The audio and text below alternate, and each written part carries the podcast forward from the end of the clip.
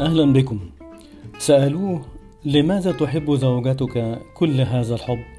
فقال: لأنها حور من الدنيا ونسمة من الجنة.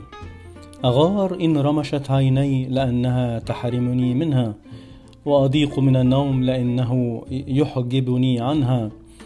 تسمعني ما أحب أن أسمعه، وتسمع مني ما أحب أن أقوله.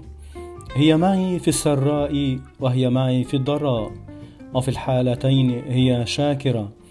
إن أتعبتني الدنيا فيكفيني أنها فيها، تحفظني في غيبتي وتحفظ نفسها.